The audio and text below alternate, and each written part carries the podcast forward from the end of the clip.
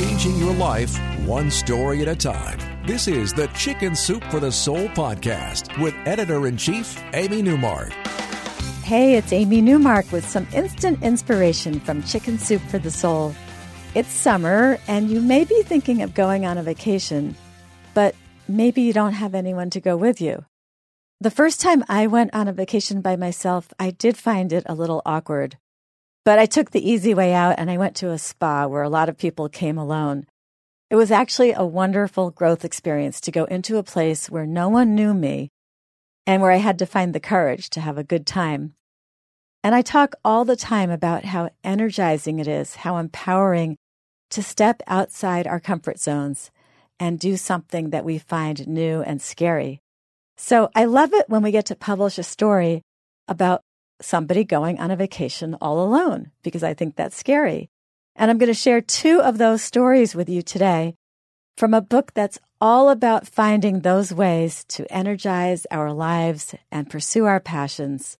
It's Chicken Soup for the Soul Time to Thrive. And at the end of the podcast, I'm going to share with you how you can win a free signed copy of the book. So the first story is by Sheila Wasserman, and she takes us through all the lead up to her deciding to go on a 16,000 mile solo drive from Florida to Alaska and back.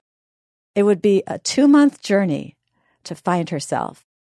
Sheila says she really needed to get away from her life. She worked, plus, she was caring for her elderly widowed father, and she was stressed out from worrying about her 20 something son who still stayed out all night and slept all day. She says she was just tired of diluting herself and she needed to figure out who Sheila was again on her own. So she was looking forward to going on this trip and being in charge of how she ran her own days, driving when she wanted, stopping when she wanted, eating when she wanted. And she had always been intrigued by the idea of traveling and living in a camper. She and her husband went to camper shows all the time to check out the new models. And they also checked out all the different states that had booths at those shows because they were trying to entice the RV crowd to visit their states. The last show they had gone to, Sheila had surprised herself. She found that she was actively planning a trip.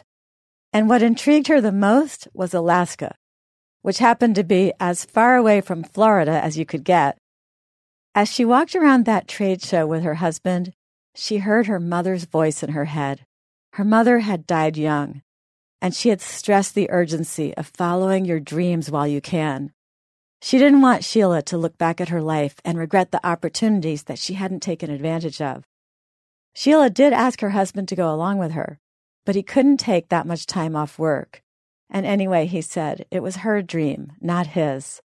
So she picked up a brochure for Alaska and she bought a used edition of a book called The Milepost, which she said is crucial for anyone planning a road trip along the Alaska Canada Highway.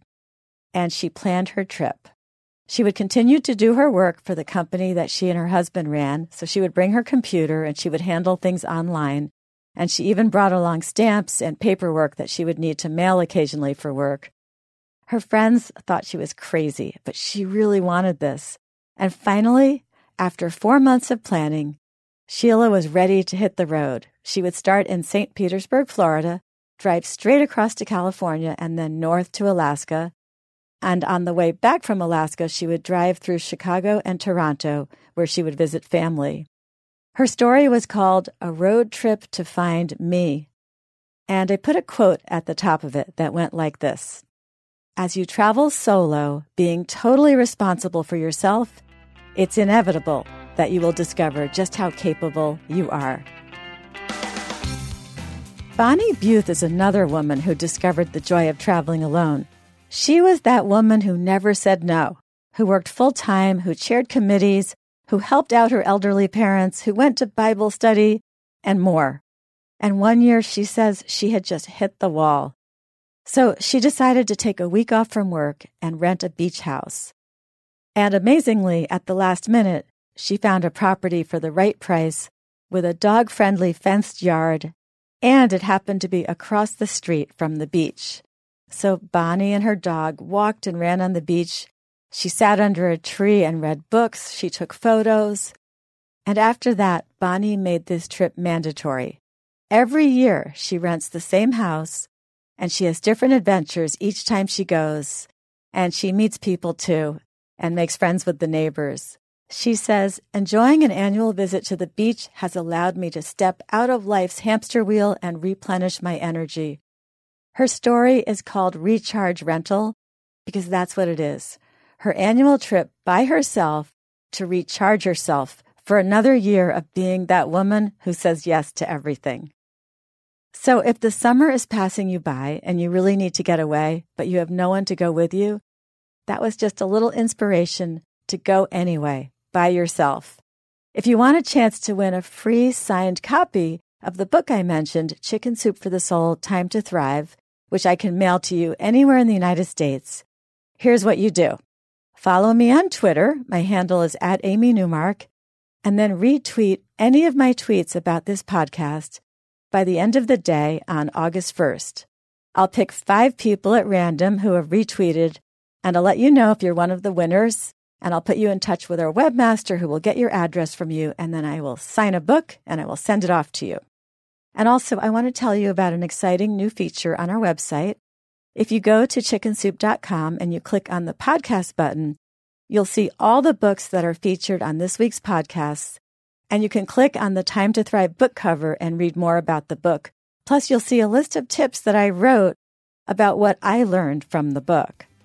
Thanks for listening today to the Chicken Soup for the Soul podcast.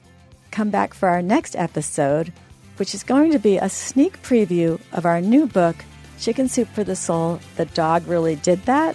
That book goes on sale August 8th.